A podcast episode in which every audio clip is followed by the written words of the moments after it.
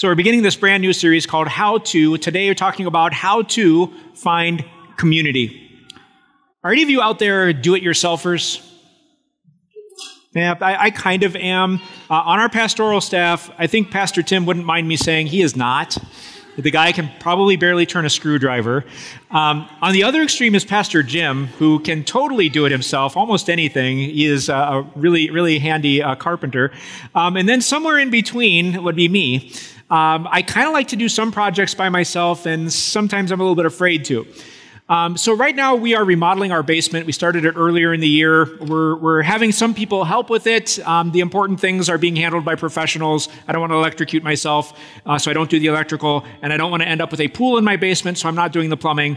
Um, but some of the stuff we are doing ourselves. One of the things I decided I thought we could do was to install the flooring. We decided to go with glue down luxury vinyl plank flooring because it was pretty cheap, and I thought I, I think we can do that. I have never done this in my life. Um, but somebody I knew said, Oh, you can handle this. It's really not that hard. But I am a thinking person. I'm super deliberative. So I watched a YouTube video. Then I watched a second YouTube video. Then I consulted with somebody who's done it before. Then I did more research. Then I discovered what I needed to order. Then I read all the instructions about the glue. Then I read everything that the luxury vinyl plank flooring company wrote about it. And finally, I started the project and I, and I worked on it. And I, I'm a little bit proud to say it turned out awesome. It looks really good. And we saved a lot of money in the process. And I had some sore muscles for a few days, along with my wife and, and my son, but we got it done. That's how it looks to be able to do it yourself. If you don't have the expertise yet, you find somebody that does, and they show you how to. Now, when it comes to how to grow in your faith, it's not quite as easy just to YouTube a video. I should have tried that just to see what pops up because I'm a little bit worried what might pop up. Um, but in this next five weeks, we are doing exactly that. You're going to, we are going to show you, based on what the Bible says, how to grow in your faith God's way. And it is related to the five roots that we always talk about here. Do you know those five roots? Would you be able to rattle them off? If I call somebody out in, at random, let's see if you can come up with the five. Are you ready? No, I'm not going to do that. Um, you'll never come back to church again, so I won't put you on the spot. Um, but if, if you had to rattle them off, you help me out here. The first one is gather. Second, group. Third one, grow. Third, fourth, fourth give. And Go. Good. Thank you. Um, now, if you couldn't remember them all or one of them you've blanked out a little bit, that's perfectly fine. Don't worry about that at all. What's more important is what does each one of those mean? And according to a survey that we took a few um, months ago, a lot of you aren't sure what some of them exactly mean, which is what this series is all about. Today we are talking about the second root, the group root, and that one especially, people weren't exactly sure what, what does that even mean to have a group root. We use this terminology and sometimes we don't define it very well. Well, it's what we're talking about today how to find community. The group root is all about doing life together with one another. And I'm going to demonstrate today why that is so critically important for us to grow in our faith. Now, let me ask you a tough question. And I want you to think about this. How many people know the real you? And think about this. How many people really know you? Now, there's lots of people that know you, but how many really know you? How many people know the real you? We're a lot more guarded about that, aren't we? We know lots of people, but who really knows you? Who knows your challenges? Who knows your struggles? Who knows your, your pet sins? Probably quite a few less people, right? Maybe if you're an introvert, there's maybe two, three, four people. Some of you might not have anybody. That might be the case. If you're a super outgoing extrovert, there might be a, lot more people than that, maybe too many. um, but how many people know the real you? What we tend to do, and I think you'll agree with this, is that when we are around people that we don't know quite as well, don't we tend to turn up the filter? That if something pops into your head, it doesn't flow right out of your mouth. You're thinking, you're always thinking, what are they expecting? What do they think I'm going to say? What would be the right response in this circumstance? What is the manner in which I should say it? You don't just blurt it out when you're around people that don't know you as well. The filters get turned up. And do you also sometimes put on a little bit of a front? Right? Um, you don't want people to see the real you. You want them to see the polished you, the, the, the image that you want them to know of you. Um, the place where this happens the most probably is Facebook, isn't it? We even say that, the Facebook you. That on Facebook, you, you may have dozens of friends, maybe even hundreds of friends. Some of them you don't know very well. Some of them are acquaintances. Some of them don't know you. Some of them might be coworkers. So what you put on Facebook is highly filtered, I bet. It's highly filtered. You don't just put anything on there. You only put the best on there. And it is a front a little bit, isn't it? It's not the real you. It's what you want people to see of you is what goes on Facebook. Filters and a front. And I would suggest there's another place where we tend to do that, and you're sitting in it.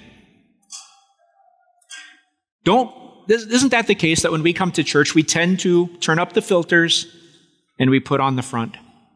You might have been having a full blown fight with your spouse on the way to church, but you step in the door. How's everything going? Oh, great. How are you doing? Everything's fine. The front is up. The filters are in place. You're not saying the same words now that you were just saying on the car ride over. The filters are up, right? And we kind of understand that. In fact, this is why some people don't come to church. Did you know that? People say, well, if I came to church, lightning would strike. They're afraid that they don't have the right filters in place yet. They don't have the right front in place, that they wouldn't feel comfortable. They're not sure what to say, how to act. I'm not sure how to act yet. I got to improve my life a little bit more first. Once I get to a certain level, then maybe I can go to church. And honestly, that's, that's a little bit backwards. Church should be the place where we can all finally let down. You have friends like that, right? I can remember that in college. There were certain people around them I was always guarded and thinking and filtered in, in the front. And then there were my, my close circle of friends who really knew the real me, and I could totally relax. And the filters could be lowered, and the front would come off, and, and I could just be me. And I would I wish church was a place where that could happen, but I'm realistic to know enough to know that it probably won't be like that, at least not fully. And and we can understand that. Look at how many people are sitting here today to turn off your filters completely and just to let everybody see the real you, you're probably not going to lean over to the stranger in the pew sitting next to you right now and say, You're not going to believe the sin I committed yesterday. Right? You're probably not going to do that. Um, but do you have close Christian friends where you can? That is what we want to talk about today. Um, and what I'd like to do is my goal is that by the end of the service today, you've kind of had a little shift in mentality when it comes to the group root, this group root. What is it? What is the mind shift I hope that you will have? Instead of saying, I go to church, don't, don't you say that, right? Did you go to church today? Yeah, I went to church. Did you go to church today? Oh, I went to church today. No, I wasn't able to go this Sunday, but I'm going to go next Sunday. Go to church is just so much a part of our vocabulary. It's a place we go. We spend an hour or two here, and then we go home. Yeah, I went to church. Instead of thinking that when you think church, my prayer is that by the time you leave today, you will be thinking, we are the church. Did you go to church? That's not the question. Are you the church? Yes, I am. Did you know I pray this doesn't happen. But did you know that if this whole campus burned down tonight, nothing happened to the church? The church is just fine. Because the church is not a building, the church is not a location. We are the church. So, what does that exactly mean? I want to unpack that with you by taking a look at what James wrote in James chapter 5. We're going to start at verse 13. He helps us unpack this mentality of what it means to be the church, that we are the church together. Again, touching on what we heard in Romans chapter 12, too. What does that mean that we are inter- interdependent on each other? What does it look like to be able to turn down the filters, drop the front, and truly be a community with one another? James is going to help us out here. Let's take a look at what he says. He says, first of all, if anyone among you, is anyone among you in trouble? Is anyone among you in trouble? Let them pray. Is anyone among you happy? Let them sing songs of praise. Are, are you already sensing that he's talking about lowering the filters? If anyone of, his, of you is in trouble, just pretend you're not. Put on a smile. say everything that is great. No, he doesn't say that. Go ahead and pray to God. Let that out on the outside. Let people see that you're struggling. And is, are things going well? Well, you don't want to gloat. You know, just kind of suppress that deep inside, and you don't know these people, and they might not appreciate what's going well, and they might think. So. No, he says, Sing a song of praise to God. Let people know that you are happy. If you're happy, turn down the filters, is what James is encouraging us to do. Um, then he says this If anyone, is anyone among you sick? And that, that word literally means, um, it, can be, it can mean sick, like having a sickness, but it also means weakness. Uh, if you're feeling weak or burdened or pressed down, that's all part of, of being sick. It might not be physical, it might also be mental or emotional. It can mean a lot of different things. If anyone among you is sick, let them call the elders of the church to pray over them and anoint them with oil in the name of the Lord. Okay, so what should you do if you're sick, if you're pressed down, if you're feeling burdened? Call in an elder. What is an elder? It, the word literally means somebody who is older. But what it means in the context is somebody who is mature in their faith. It might mean a leader in the church. It might mean a pastor, but somebody who is strong in their faith, that's what you want to, that's who you want to call in when you are sick, when you are weak, when you are pressed down. Call them in to be with you, and they will pray over you and then he says, and anoint them with oil. Now, what exactly does that mean? There are some churches that teach this almost like a sacrament that when you visit somebody who is sick, you take oil with you and you, you put some oil on them. I don't know, maybe that's what he means, but in those days, uh, olive oil was medicinal. If you had chicken pox, if you had a scab, if you burned yourself, olive oil is what they would put on it. So I think what he's saying is have the elders come, minister to their spiritual needs by praying for them, and minister to their physical needs by putting some oil on them. So visit the sick person, pray with them, help them spiritually. Is there something else? Can can you, bring them some chicken soup? Can you bring them the medicine that they need? Somehow also assist them with their physical needs. And he says, and the prayer offered in faith will make the sick person well. The Lord will raise them up. If they have sinned, they will be forgiven. Now, the prayer offered in faith will make the sick person well. Does that mean that every time somebody is sincerely praying with another Christian who is sick, every single time James promises they are going to be healed? You might think that at first read, but other parts of Scripture show us that that's just not the case. The Apostle Paul himself this great Christian man who planted more churches probably than anyone else in all of history, who wrote two thirds of our New Testament, had some kind of physical ailment. He called it his thorn in the flesh, but wasn't any, any more specific than that. And, and he prayed to the Lord earnestly on three different occasions Lord, take this away, please. And he pleaded that the Lord would do it, a man of great faith, and the Lord said, No, it's going to stay. My grace is sufficient for you. And that might be what God answers our prayer as well when we pray with the person that is sick. So, so what does it mean that He will make them well? The Lord will raise them up. Their sins will be forgiven. These are, this is hinting at spiritual things, right? Um, 2 Timothy 4, verse 18, I think helps us out to understand what's meant here. Um, it says in, in 2 Timothy 4.18, the Lord will rescue me from every evil attack. How many evil attacks?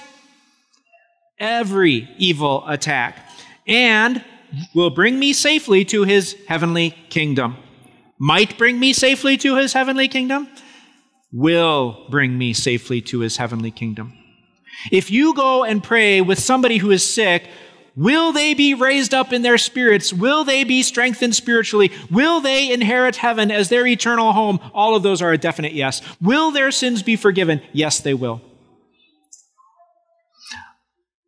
I've seen this many times as a pastor. In fact, just, just recently, um, for confidentiality, I won't tell you who it is, but I, I, visited somebody recently who is very much struggling physically. They, they've got a very serious problem. And when I went into their home, I just looked at this person's face and I could tell they were down. Uh, they were they were worn out. They were they were worried. They were anxious. They were they were depressed.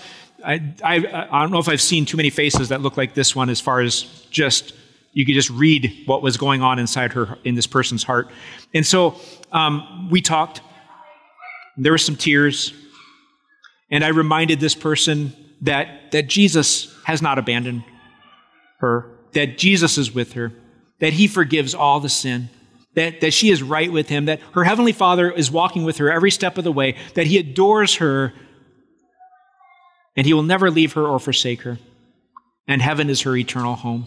And as we talked and as we prayed, I saw her face change. The sickness didn't go away, at least not yet, but her face changed. And, and the, I wish I could have taken a before and after picture because the Lord raised her up. And she had new courage and confidence and joy in her heart from before, from before uh, I got there. So I think this is what he's talking about here. When, you, when we do this, when we are sick and we call someone in and they pray with us, our spirits are lifted. And he says, um, if they have sinned, they will be forgiven. Well, what is the connection between sin and sickness? What is the connection between sin and our struggles and our suffering? They are, there is a correlation. Sometimes it's a direct correlation, maybe not all that often, but sometimes there is. If I'm trying to encourage somebody who's in prison, they are suffering a lack of freedom in prison because of a sin that they committed, right? There is a direct correlation. But every bad thing that happens in your life is not a direct correlation of a sin that you committed. It is a direct correlation to the fact that we live in a sinful and a broken world. And sometimes that is the case.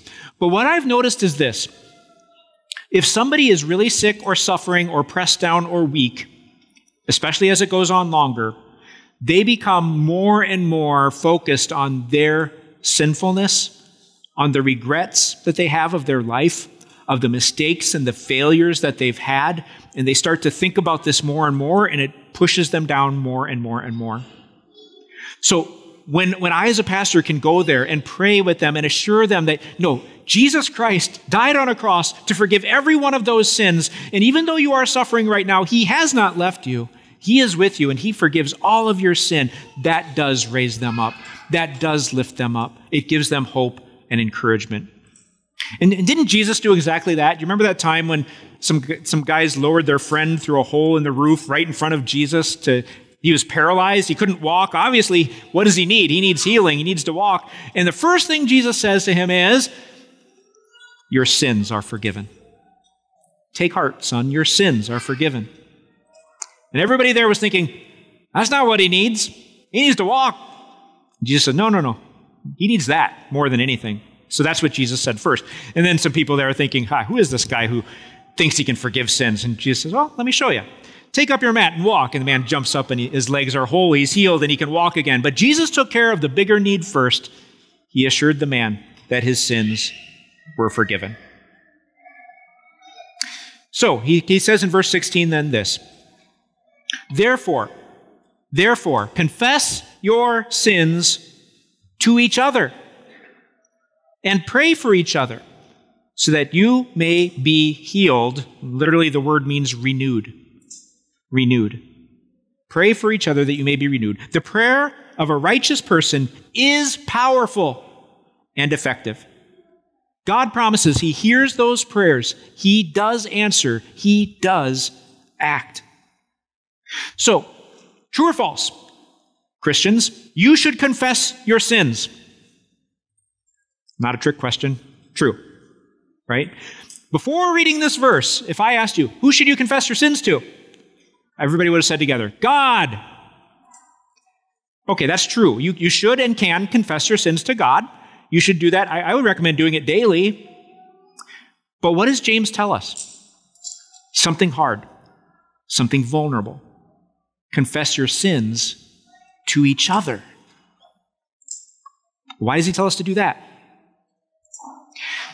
I think there's two main reasons. Confess your sins to each other because, first of all, we all have blind spots.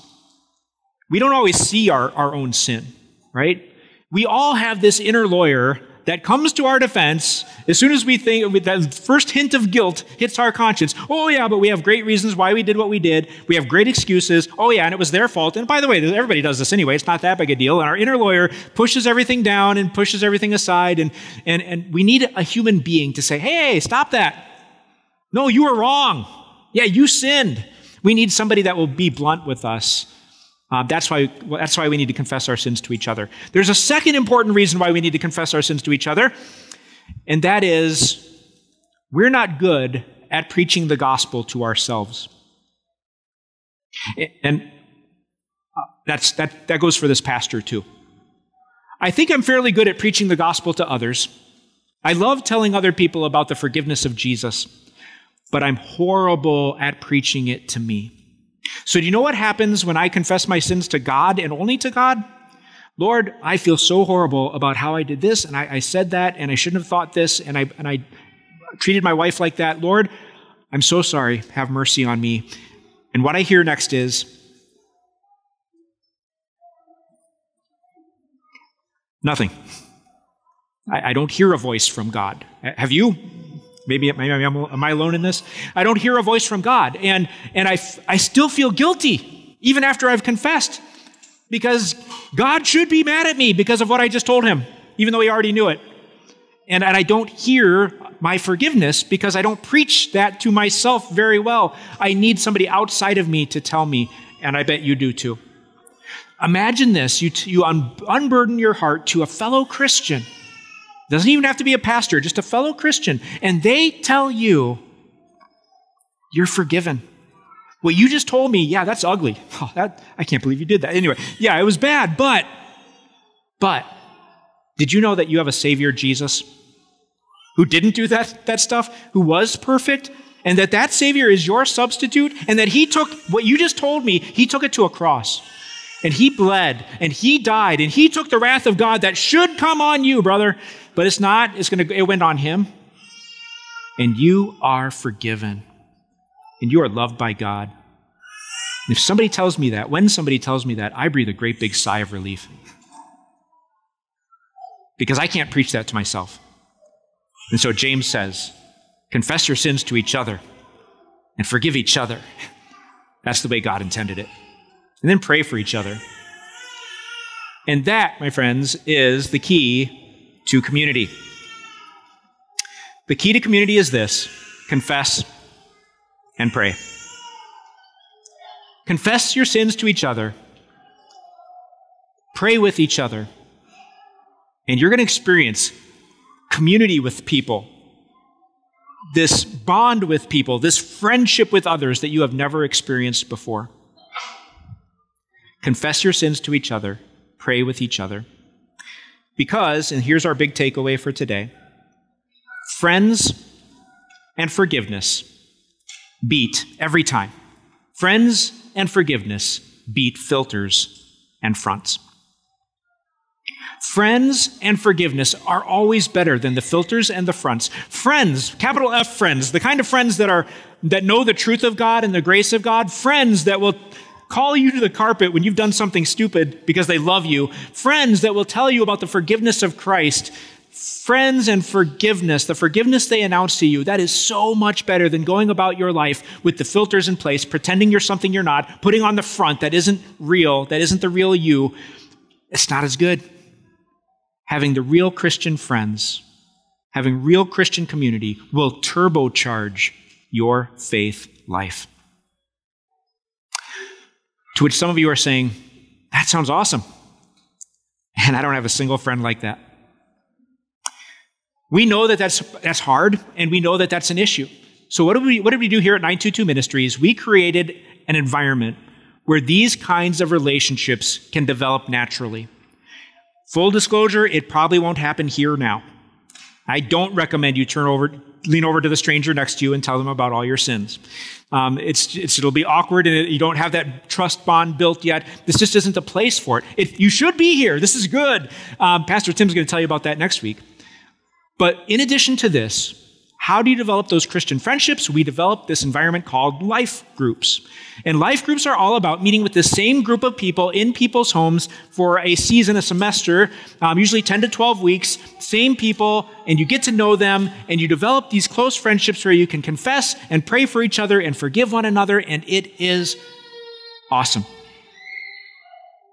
Now, when you hear that, some of you are already pushing back mentally when I suggest that you join a life group. Uh, some of you are introverts like me. And you say, I'm not comfortable doing that. I'm not comfortable with a group of strangers. I can't do that. I'm, I'm an introvert. Sorry, it doesn't hold water with me because I'm a full blown introvert myself. So here's what's going to happen. Now, yeah, are your fears valid? Yes, they are. Are you going to feel uncomfortable your first life group? Yes, you will. Okay, let's just acknowledge it. We'll get it out there. You don't know these people. You're going to go there. You're going to feel a little bit awkward. It's going to be a little bit weird. You're going to get to know each other. There'll be some icebreakers. You'll talk about the sermon and um, all the things that were said during that sermon, and you'll get to know each other, and you'll know those people a little bit better when you leave. Session two, you're going to go, and it's going to be a lot less awkward and you're going to talk more and you're going to get to know them more and you're going to start to share some stories. Third time you meet, it's not going to be very awkward at all. And you might actually start sharing some of your personal stories because you're going to hear other people doing the same. And I, uh, you can check me on this, but I'm going to say by the fourth time, you're not only going to be not awkward, you're going to be eagerly anticipating going. Okay, so you, you got to tell me if I'm wrong on that, but that's, that's what I'm betting is going to happen. So I'm an introvert, doesn't fly. Second excuse I don't have time. Boy, we are so busy, right? And, and, I agree, you, you, don't have, you don't have much time in your schedule. You probably don't if you're a typical American. But I will challenge you on this. We take time, we make time for the things that we value the most. True or false? There are things that happen in your week all the time because you value them. You've made the time, you've built it in. It's a non negotiable for you. I'm going to suggest to you that you make life group one of those things. That it become a non negotiable, that you build in the time, you make it the priority, and, and, you make it happen. Does it mean you have to, might, might have to give something else up? Yeah, you might. Um, give it a try. See, see, see how you like the life group. Um, here's, here's another good one. This mostly applies to the guys. I don't like to share my feelings. All right, fair enough. Here, here's, here's what I give you permission to do. You don't have to share your feelings in life group, but you do have to tell the truth about your life. Forget about the feelings part. I don't care if you don't share any feelings, but will you tell everybody honestly what's happening in your life? And will you tell some stories about that? Will you share with them what's going good in your life and, and the wins that you're, you're celebrating? Share those things authentically, what's actually happening in your life. Don't tell anybody, but feelings might get out too. But that's not the goal. You don't have to share your feelings, just share the stories, and you're going to get to know each other really well. Because here's the thing when we do life together in this way, when we have these kinds of friendships, we are blessed in so many ways. You will be confident in your forgiveness. Right? Um, again, you don't preach the gospel very well to yourself, but when you have other people in your group reminding you of Jesus' forgiveness, you're going to become the guilt burden you carry is going to be lighter, and you're going to rejoice in the forgiveness that is yours. Uh, you will have support during some of life's most difficult challenges. Your life group, group will become your support network. Your mental health will improve. This is such an issue these days. But when you share life together with other people, when you don't go alone, your mental health is going to improve. Um, you will have some built in accountability that you need, quite frankly. Why does AA work? Why does Weight Watchers work? It's a group with accountability. We need that, and your life group will help give you that accountability that you need in your life. And there's one more important blessing.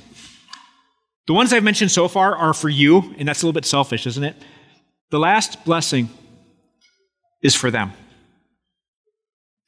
If by some chance you say, Well, I don't need what you said, and I don't struggle with that, and I, well, I've got these kinds of people in my life, but there are people sitting next to you or near you that don't. And they need you. And they need your strength. And they need your help. And they need your forgiveness that you can announce in God's name. So, for their sake, please consider joining a life group. Groups turbocharge your faith. It's how to grow in your faith. God Himself said so. And I tried to think of a closing illustration, but I, I, had 40 come into my mind, and I don't have time for 40. So let me just tell you this. This is a pattern that every one of your pastors has seen again and again and again. A person who is really connected in life groups, or a person who has lots and lots of close Christian friends that they can confess to and, and pray with, a person who has that, what we have found is this that when they get married, their life group and their friends are there. And when they move, to a new house. Their life group friends or their close Christian friends are there to help them do it. And when they have a baby, their life group friends are celebrating with them and are bringing them some gifts and some, some baby clothes and some diapers. And when there is a death in the family, their life group is there with them to be the shoulder to cry on, to support them, and to encourage them in their time of loss. Multiply that times 40 or 100. Every pastor here has seen this again and again and again. Doesn't that sound awesome? To have a support network like that? If you don't have that close group of Christian friends, or maybe even if you do, to help the person that doesn't, consider joining a life group today. Because the truth is this God did not intend for you to go through life alone. God says in His Word that life is better together. So let's do this together. Amen. Let's pray. Uh, dear Heavenly Father, this hits all of us in a little bit of a different way. So I'm asking, Lord, that you will convince everybody here today the importance of finding these close Christian friendships, people that they can be authentic with, that they can confess sin to, um, people that, that they will listen to when they speak truth into their lives, that they can uh, be a friend and have a friend in life's most critical times. And Lord, maybe life group is the way that this can happen for many of the people here today. So move hearts, touch hearts, help us to be an authentic community with one another for our uh, for the growth of our faith and for the glory of your name. We pray this all in Jesus' name. Amen.